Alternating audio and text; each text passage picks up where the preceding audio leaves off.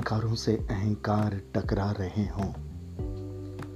विसंगतियों के कुचक्र लगातार चल रहे हों। उस वक्त शांति की और सुधार की बातें बहुत अधिक कारगर नहीं होती। या तो उस वक्त मौन रहना श्रेष्ठकर होता है, या फिर वक्त का इंतज़ार करना, या फिर उक्तियों और सुक्तियों के माध्यम से। शास्त्र सम्मत कुछ ऐसे तथ्य। मोटिवेशनल थॉट के रूप में देना उचित होता है। आज का वीडियो मोटिवेशनल वीडियो है। और ये जो भाव हैं, जो विचार हैं, ये मेरे नहीं हैं। मेरे सोशल मीडिया, व्हाट्सएप ग्रुप में हमारे कोलकाता के स्नेही मित्र विष्णु गुप्ता जी ने ये भेजे हैं और आज जब मैंने उनकी पोस्ट को देखना शुरू किया, मुझे आश्चर्य हुआ। तार्किक विचारों के इतने शानदार मैसेज उन्होंने मुझे भेज रखे हैं। मुझे लगता है कि यह मैसेज आप तक जाने चाहिए। नमस्कार, मैं संजय सनम मोटिवेशनल वीडियो में आपका स्वागत है। इस वीडियो का शीर्षक है कि वदी के बीच बोवो कण भर और काटो मन भर। ये राजस्थानी उक्ति है। इसको अगर हिंदी में मैं थोड़ा सा स्पष्ट करूँ तो कहने का सार इतना है कि इस सृष्टि में हम कण भर का जो कर्म करते हैं, उसका फल हमें मन भर मिलता है। कण भी आप समझते हैं और मन भी आप समझते हैं। मन का मतलब एक माप होती है किलोग्राम की। तो कण मतलब बहुत छोटा सा कण। लेकिन उतने कण का प्रतिफल कितने किलो में मिलता है, ये उक्ति बस यही कहती है। किसी सुनसान और वीरान जगह में आप कोई आवाज़ देकर देखो। आपको आपकी ही बोली हुई आवाज़ वापस सुनाई देती है। वो भी दो बार, तीन बार, इको साउंड में वो आवाज़ बार बार आपके पास आती है। साहब यह मैसेज यही कहता है कि अपने कर्म फलों का विधान भी कुछ ऐसा है। हम अपनी ही नेकी या अपनी ही बदी का बोया हुआ ही काट कर खाते हैं।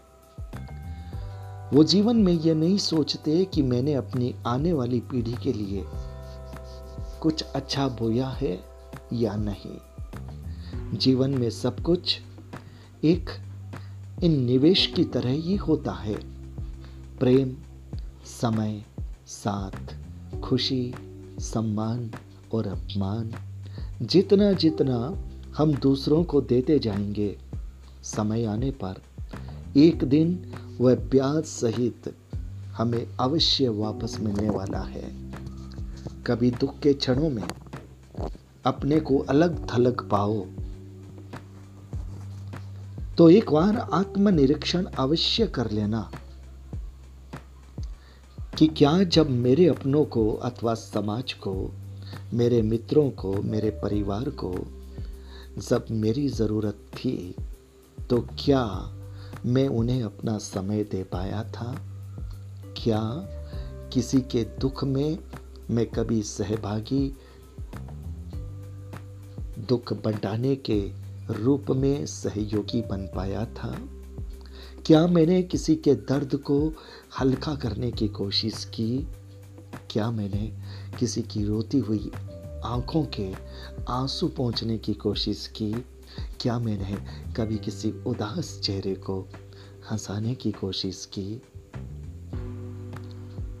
आपको अपने प्रति दूसरों के उदासीन व्यवहार का कारण जवाब के रूप में स्वयं स्पष्ट हो जाएगा। कभी जीवन में अकेलापन महसूस होने लगे और आपको अपने आसपास कोई दिखाई न दे, जिससे मन की दो चार बात करके मन को हल्का किया जा सके तो आपको एक बार पुनः इसी आत्मनिरीक्षण की आवश्यकता है।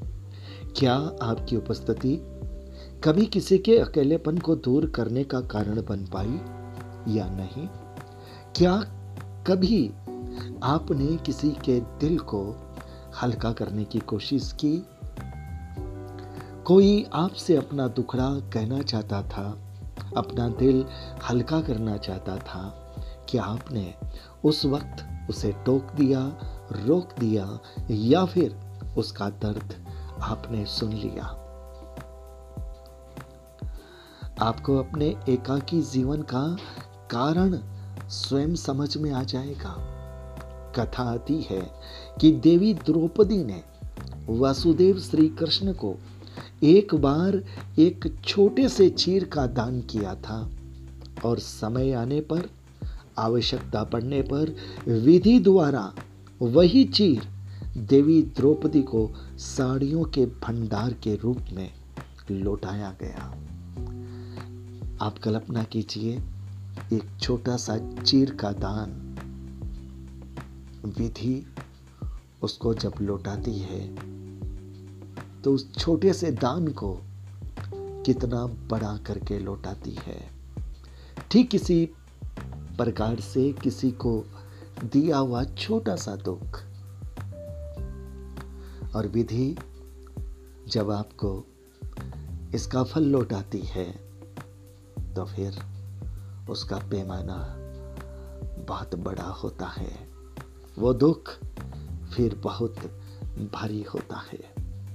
याद रखिए अच्छा बुरा, मान, अपमान, समय, साथ, सुख, दुख, जो कुछ भी आपके द्वारा बांटा जाएगा। देर से ही सही, मगर एक दिन वो आपको दोगुना चौगुना न जाने कितने गुना होकर मिलेगा। यह तय है। इसलिए कर्म करने से पहले विधि के विधान को जान लीजिए। आपका छोटा सा कर्म जब लौट कर आएगा, बहुत बड़ा होकर के आएगा। अगर आपको ये वीडियो ज्ञानवर्धक लगा है, रोचक लगा है, प्रेरक लगा है तो फिर इंतज़ार किस बात का? लाइक के बटन को दबाइए शेयर कीजिए और चैनल पर अगर नए आए हैं तो सब्सक्राइब करना बिल्कुल मत भूलिए। बहुत बहुत आभार। नमस्कार।